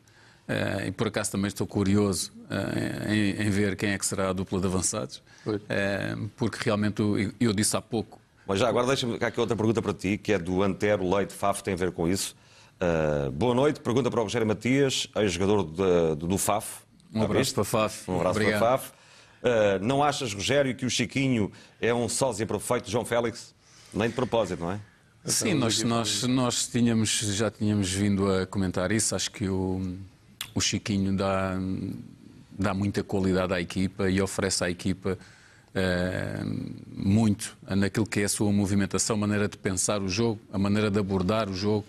Uh, finalizar, não podemos esquecer que o Chiquinho também tem golo e tem muito golo. Uhum. Uh, ele, nós estamos a ver o Chiquinho este ano no Benfica, os poucos minutos que entrou antes de, de, de se lesionar e agora tivemos a oportunidade de o ver um bocadinho em Tondela e agora um, um jogo um jogo aqui, aqui no, no Estádio da Luz. Ele tem muito mais para dar uh, e acho é, que, é, que é um jogador que pode perfeitamente jogar naquela posição. Eu ando a dizer bem. bem do Chiquinho desde o Leixões. Sim, e nós, e, nós, e nós fomos Eu lembro uma vez fui insultado por um adepto benfiquista porque eu estava a gabar o, Chiquinho num jogo com a Académica na BTV, uh, parecia que estava a falar do Maradona. Mas enfim. E marcou no Seixal nesse jogo. Marcou e partiu, na Académica. Partiu aquilo tudo. Não, já não te esqueças do que vais dizer, vamos até ao camarote presencial do Estádio da Luz, onde ainda decorre esta homenagem a Mário Dias, dia também marcado pelos 16 anos de Luís Felipe Vieira, porque há mais motivos de reportagem, Marta Irácio. Verdade, Helder. Estou ao lado de um dos homens que acompanhou uh, quase desde a primeira hora Luís Felipe Vieira, Domingos Soares Oliveira, uh, que está aqui connosco. Uh, é um momento importante este da, história do, do clube. estar aqui, 16 aniversário do Estádio da Luz e também o aniversário de presidência de Luís Felipe Vieira. Foi há 16 anos, mas ele referiu há pouco que são há 18, já está aqui há muito tempo. É, eu acho que é sempre uma. São dois bons motivos para celebrarmos, porque claramente que este estádio estádio. Eu acho que há um Benfica antes e depois da construção do estádio. Eh, eu só vivi a componente em termos de gestão depois da construção do estádio, mas sem ele não era possível o Benfica ter ganho a dinâmica que hoje tem, que é reconhecida por todos os nossos parceiros europeus. E essa construção do estádio está naturalmente associada ao nome do Mário Dias, pessoa que eu tenho como, como amiga e que muito respeito por tudo aquilo que deu ao Benfica, e também o nome de Luís Filipe Vieira, porque efetivamente sem o trabalho de cada um nas suas áreas não teria sido possível possível eh, termos aquilo que temos hoje. Portanto, quer pelo estádio, quer por tudo aquilo que decorre da construção deste estádio, é claramente um momento de celebração. Eh, vimos também na, naquela reportagem que eh, o estádio do Sport Lisboa Benfica foi, de resto, o mais caro do Euro 2004, tinha um valor elevado. Certo é que o Benfica já comunicou no ano passado que o estádio é dos sócios e está pago. É uma das, das notícias. Porque foi, houve grande rigor na gestão do estádio, na gestão da construção construção do estádio e nós conseguimos efetivamente manter esse valor de construção dentro daquilo que estava previsto. Aliás, ainda agora ouvimos recentemente uma publicação dos valores do estádio onde joga o, o Sporting de Braga e neste momento já atingiu valores superiores àquilo que custou o Estádio da Luz. E portanto esse rigor que foi eh, imposto na construção e o rigor que colocamos do ponto de vista de geração de mais receitas permitiu efetivamente reembolsar tudo aquilo que era a dívida associada à construção do estádio e portanto o estádio e a empresa Benfica Estádio hoje pertencem aos benfiquistas e isso é claramente uma situação que, que, que vai perdurar na história, ou seja, as pessoas recordar-se-ão deste estádio dentro de 30 anos como um estádio que se conseguiu pagar muito rapidamente. Se tivesse escolher um momento do mandato de Luís Filipe Vieira, qual era aquele que escolheria? Nós existimos essencialmente para dar alegrias aos benfiquistas e essas alegrias são dadas com vitórias. E, portanto, qualquer uma das conquistas que tivemos eh, ao longo destes 16 anos, mas sobretudo os campeonatos nacionais, eh, são momentos de alegria desde o campeonato de 2005 até o último em, em 2019. Portanto, esses são momentos importantes. Sem o resto do trabalho que fazemos, não teria sido possível alcançar esse sucesso. Mas esse é aquele que, que ficará para a história. Muito obrigada. De Oliveira, administrador executivo da SAD do Sport eh, Lisboa e Benfica, aqui a destacar também os momentos do mandato de Luís Filipe Vieira e eleger os de vitória, aqueles de conquista e muitos, Helder, foram celebrados aqui no Estádio da Luz. E também com essa frase, a novidade, que o Estádio da Luz ficou mais barato que o Estádio do Braga, não é? Eu li um artigo há poucos dias acerca disso. Não tinha Porque- lido. Porque as contas, possivelmente, ou porque estão agora a aparecer, ou porque há uma abertura maior, sei lá, de transparência, que Mas é- ficam deve essas notas em todos os Estados. importantes Mas eu li e deixadas fiquei admirado. Pelo administrador executivo da do Benfica. Talvez por ser uma pedreira, demorou, partiram muita pedra. Sim, é verdade. Uh, no Twitter também ainda continuam a chegar mensagens em relação a esta noite de homenagem. Há aqui uma mensagem onde diz parabéns ao Glorioso e a todas as pessoas envolvidas neste novo Benfica. Um abraço daqui de uh, Kingston, uh, do Canadá. O António Coelho também enviou uma mensagem.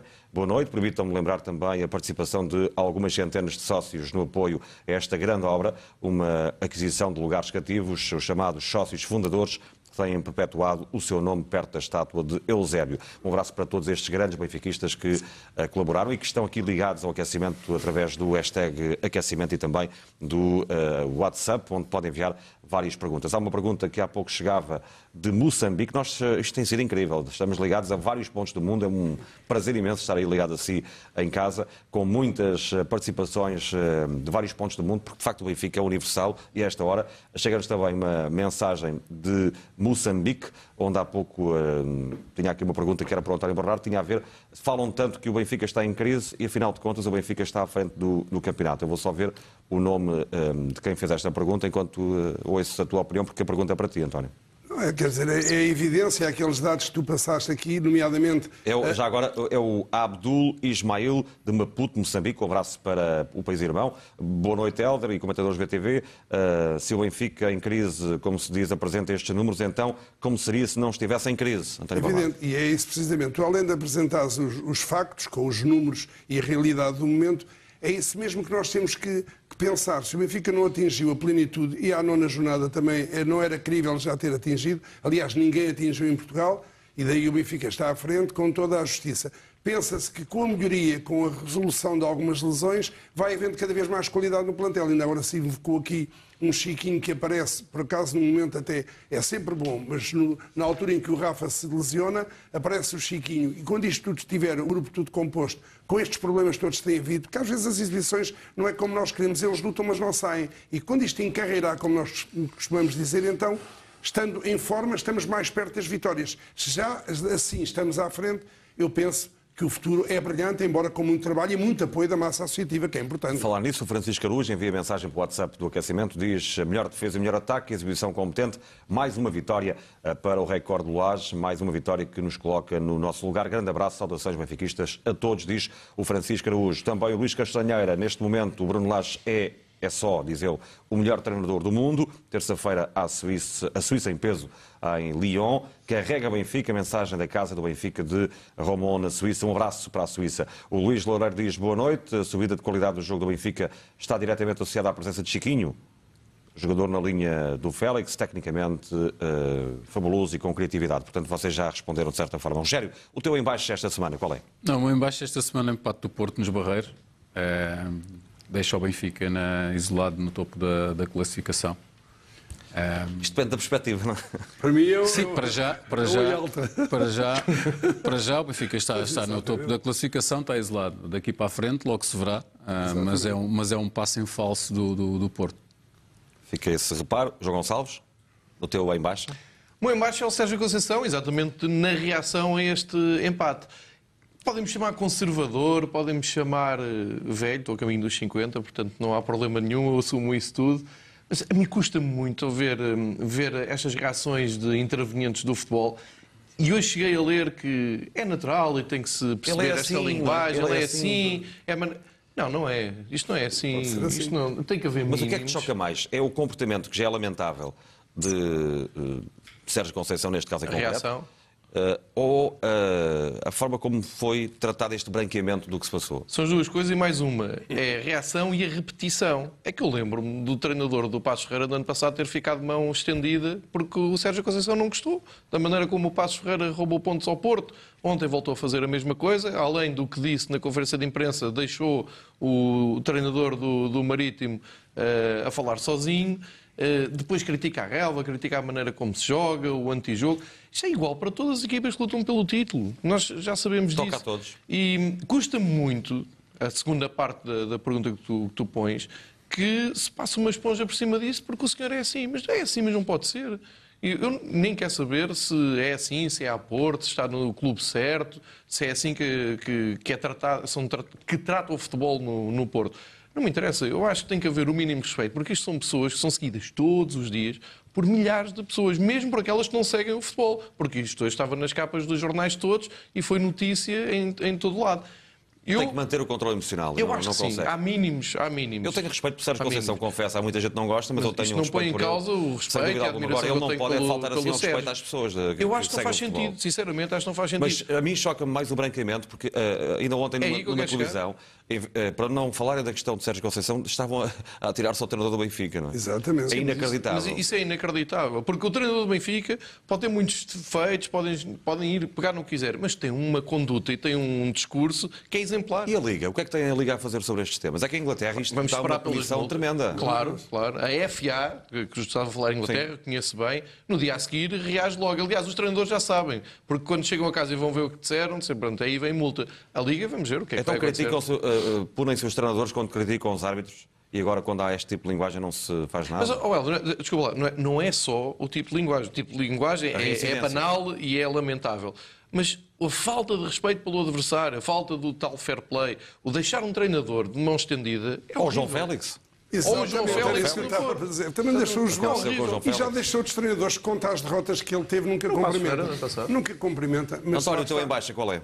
Meu- olha, o meu embaixo é, é um bocado disto tudo, é uma grande confusão em o futebol português e tem que ser mesmo repensado, porque repara, para além de treinadores que é branqueado constantemente comportamentos como ele teve, mas porque é assim, ao mesmo tempo é criticado um treinador que tem uma postura que se calhar fala demais, que explica e alguns eh, analistas do futebol dizem que não se sentem bem, que parece que ele, Bruno Lage, lhe está a ensinar futebol. Mas é que está mesmo.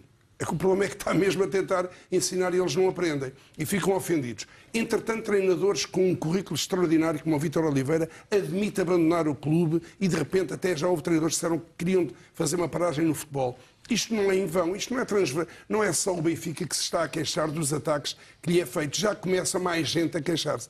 Depois é arbitragens que não se compreende. É jogadores que se cumprimentam, e eu lamento profundamente, até porque sou amigo dele e gosto do Miguel, conheço-o desde miúdo, não se cumprimentam outros jogadores. Aquilo é inacreditável. Aquilo é inacreditável. Eu vou-te dizer, quando eu ouvir, se ouvir, gostaria de lhe perguntar porque é que ele fez para me explicar António, eu, se sinceramente, efetivamente... eu só não sei se ele terá cumprimentado o jogador antes, mas não faz sentido porque o Jetson vai direito a ele. Não, o Jetson fica de mão Fica estendida. de mão Fica de mão estendida. E depois os ele outros- está a ver claramente que é o Jetson, não seja, está de frente. Que futebol é este em que tem comentários que são tendenciosos? Isto é uma podridão, é o que eu tenho Uma a dizer. podridão autêntica, que tem depois outros analistas que deturpam a verdade do futebol, que branqueiam situações e derrotas de clubes, nomeadamente como o Porto a nível internacional, e depois derrotam o Benfica em, em análises quando ele perde e também quando ele ganha, e é esta confusão de jornalistas que vão fazer perguntas ao Brasil insidiosas contra o Benfica. Comportamentos de, de jornais e revistas e televisões que não são nada isentos. É este conjunto do futebol português que tem que fazer revol-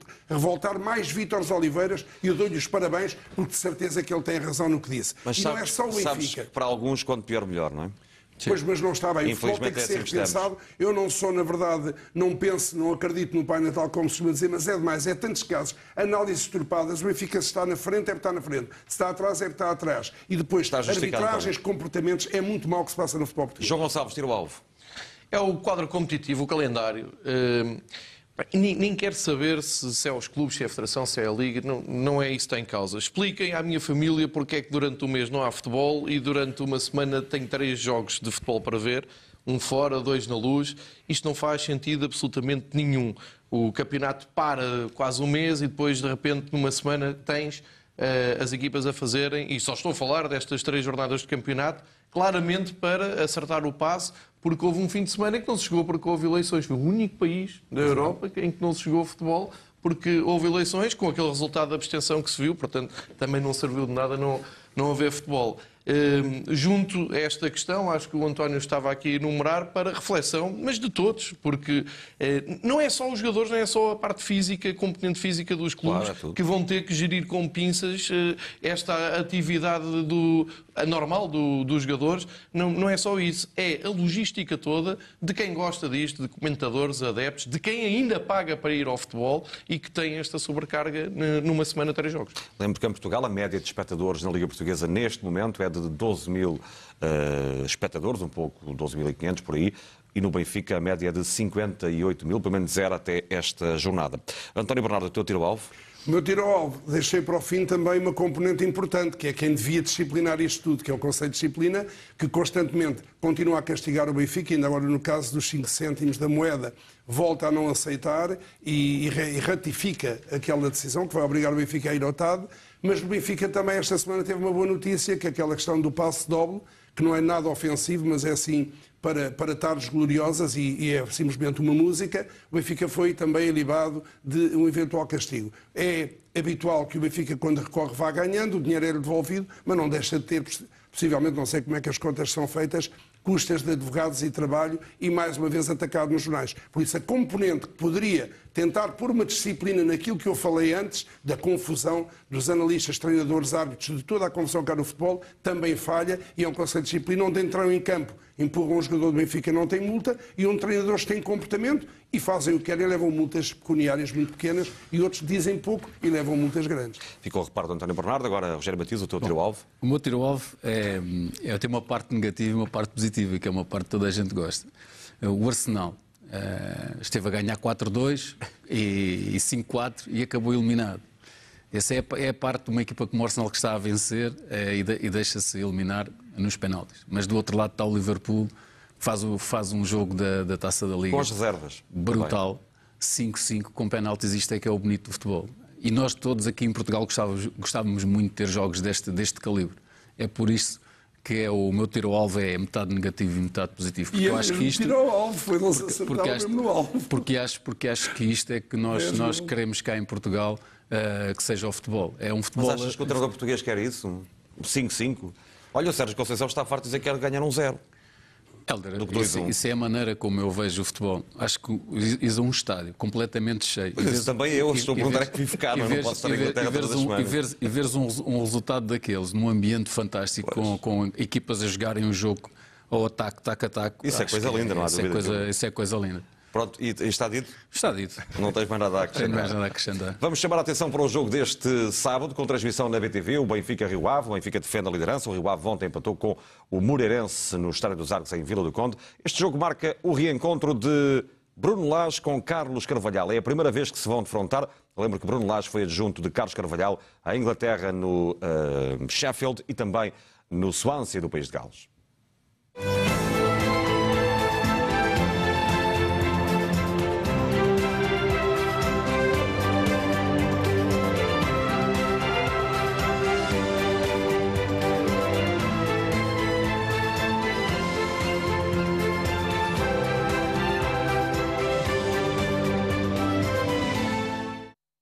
Jogo é fácil, nós falamos agora depois do jogo é fácil. Eh, e responder à questão também é uma, uma, uma- questão difícil de ter resposta. Né? Nós nunca percebemos quando um treinador eh, salta de uma equipa para a equipa principal se vai ter o êxito ou não. Portanto, eu, o ter o êxito, eu não sabia se ele ia ter ou não. é. Agora, que estava preparado para a função, isso não tenho dúvidas absolutamente nenhumas, porque eu disse numa entrevista à RTP antes do campeonato começar, portanto ainda ele não tinha começado na equipa Ficou essencial desta declaração ao Record, mas vai ser, Rogério, um reencontro muito interessante entre o mestre de, de, de Bruno Lage, porque trabalhou Vai com ser, o vai ser muito Vai ser muito interessante este duelo. Eh, o Carlos Carvalhal e o, e o Bruno Lage, e também por o irmão do, do, do Bruno Lage. Mas agora podemos ser- ver também ser- o Luís Nascimento, que é adjunto de Carlos eh, Carvalhal. Adjunto do, do, do Carlos Carvalhal. Eh, também por isso, também por alguns jogadores que vão voltar aqui à- ao Estádio da Luz, que já, que já fizeram parte dos quadros do Benfica. Uh, eu acho que vai ser, vai ser uh, no plano estratégico será, será um jogo muito, muito rico por parte dos dois, dos dois treinadores. O, o, tal jogo de xadrez que é o aprendiz contra, contra o mestre, se é que poderemos dizer assim, acho que será muito interessante de, de seguir. Este é, eu creio que, dos jogos mais especiais da carreira do Bruno Lage, sem dúvida alguma, como será para o Carlos Carvalhal e ali para o Luís Nascimento, que está ali ao meio, que é irmão de Bruno Lage e que está agora com o Carlos Carvalhal. Uh, este reencontro, será que não tem aqui muita influência no tipo de jogo que vamos ter? Porque eles conhecem-se muitíssimo bem. Sim, concordo contigo, mas uh, há aqui um contexto, não é? Não, não têm os dois as mesmas armas, as duas equipas não estão no mesmo patamar, portanto, uh, partimos logo aqui de um contexto que está perfeitamente delineado e vincado. O Bruno Lage é obrigado a ganhar os três pontos, é obrigado a jogar ao ataque, é obrigado a arranjar soluções para uh, ganhar o jogo. Agora, vai, vai estar muito desconfiado porque sabe a maneira como o Carlos Carvalhal aborda o jogo. E o Carlos Carvalhal é um dos treinadores que eu, que eu simpatizo, que gosto, porque aborda o jogo pela forma positiva. Um pouco como tu há pouco estavas aqui a dizer, uh, ao contrário dos treinadores que gostam de ganhar um zero e que os três pontos são tudo. O Carvalhal já, já passou em Portugal por clubes grandes como, o Sporting, já teve essa oportunidade, mas foi em Inglaterra que ele mostrou ao mundo o seu futebol e a sua maneira de estar no futebol e o seu discurso. Uh, estávamos aqui a recuperar umas declarações dele ao, ao Record, mas eu lembro-me que ele já deu uma, uma entrevista uh, na altura, penso que ao Guardian, ao, ao, suplemento desportivo do Guardian, em que teceu eh, longos elogios e explicou o futebol do Bruno Lage quando a Europa ficou surpreendida com a recuperação do Benfica no Campeonato Nacional. Estamos a ver aqui Luís Nascimento, que fez uma carreira fantástica nas camadas jovens do Benfica, onde ganhou muitos títulos, muitos troféus, é agora adjunto Carvalhal. António Bernardo, uh, não sei se concordas com esta perspectiva de que estes reencontros, um encontro de irmãos e um reencontro com o mestre Carvalhal, Uh, por parte do Bruno pode ter aqui influência na preparação estratégica do jogo, porque conhecem-se muito bem. A vantagem não se pode dizer que é de um ou de outro, eles conhecem-se na perfeição. Em termos uh, táticos, conhecem-se conhecem o que cada um pode dar e também conhecem as equipas. O que pode desequilibrar é os, os próprios jogadores que, que numa tarde melhor ou pior, e costumam dizer as equipas de menor nomeada, que é preciso estarem muito bem e o adversário que é melhor estar um pouco abaixo. Tudo pode acontecer, mas o João disse também uma coisa importante, é que o Carvalhal aborda os jogos de uma maneira para ganhar, porque senão também não tinha ganho em Alvalade no espaço ali, acho que foi 12 dias, ou 13, ou, não sei, foi lá duas ganhar vezes. duas vezes. Não é? Ganhou, para se ganhar tem que se querer jogar para e ganhar. o Porto criou muitas dificuldades e com também. O Porto criou muitas dificuldades. Sim. E tem belíssimos jogadores bons executantes, por isso acho que pode ser um jogo, para além desses predicados todos se conhecerem, bons intervenientes. O Benfica vem num elan bom desta vitória, quer continuar. E o Rio Ave vem jogar ao Estádio da Luz, que faz relembrar o jogo do ano passado, o primeiro do Bruno Lage, também coincidências de começar a perder, uma incidência logo que começámos logo a pensar que isto vai tudo continuar, porque quando se muda treinador é, é logo para pensar que se pode ganhar, e depois felizmente ganhou-se, e foi uma cavalgada que ele tem. Este jogo é, ficou na história e do Bruno Lage. E também. Evidente, é que a seguir ao Portimonense, tal e qual. Agora é o contrário. Exatamente. Uh, através do Twitter, o, o António Neves diz uh, Samaris dá experiência e qualidade de passe, uh, remate meia distância, impõe a sua vontade em campo e é uma entrega extraordinária à capitão que plantel, diz o António Neves. O Ricardo Oliveira diz: Ontem jogámos um pouco melhor. Nunca é fácil jogar contra 11 defesas. O ritmo de ataque está cada vez mais rápido e quando começar a velocidade que o Laje quer, uh, à velocidade que o Laje quer, nada nos voltará a parar. Também o Emanuel Açoriano diz: João Gonçalves, da próxima vez que vieres aos Açores, Ponta Delgada, por favor, traz contigo o História da Luz. Ah, combinado. É fácil. Mas aquela Se é só isso, está tudo bem. Levas a miniatura. Posso pedir a miniatura Está emprestada. combinado então, não é? Vamos ver se há ainda perguntas para o Bota Fora, porque já estamos a queimar o tempo deste aquecimento. Um, estava aqui uma pergunta que tinha a ver com as bolas paradas, que já foi abordada. A questão é se vocês esperam, muito rapidamente, 10 segundos para cada um, uh, muitas mudanças outra vez na equipa do Benfica. Bruno Lage fez 5 alterações e agora? Poderá haver algumas. Uh, se calhar não, não, tantas como aquelas que foram feitas uh, do, do, jogo do Tondela para, para o jogo do Portimonense, mas vai haver algumas, acho que sim. Algumas, até, até, mesmo pelas substituições que, o, que, o, que o Bruno fez.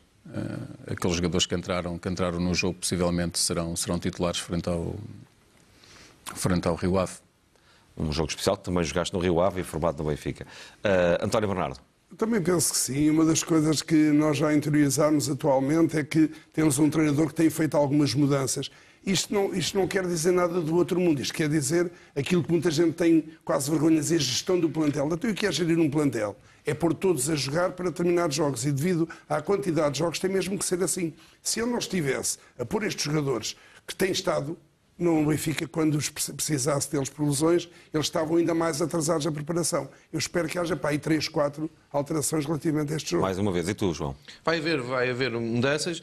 Quero só lembrar que Bruno Lage no ano passado habituou-nos a estas mudanças, isto não é nada de novo. E é bom sinal. O mau sinal, quando não há mudanças, é porque tu tens demasiados jogadores eh, lesionados e uh, encurtar as escolhas. Portanto, João mudanças. Gonçalves, muito obrigado. Obrigado. António Bernardo e Jair Matias. Marcamos encontro para a próxima quinta-feira, onde já teremos a ocasião de falar sobre dois jogos. Este Benfica eh, Rio Ave, com transmissão na BTV no sábado às 6 e depois a jornada europeia na terça, a Lyon Benfica de frente à equipa francesa às 8 da noite na Liga dos Campeões. Ficam então esses destaques na programação também da BTV. Boa noite.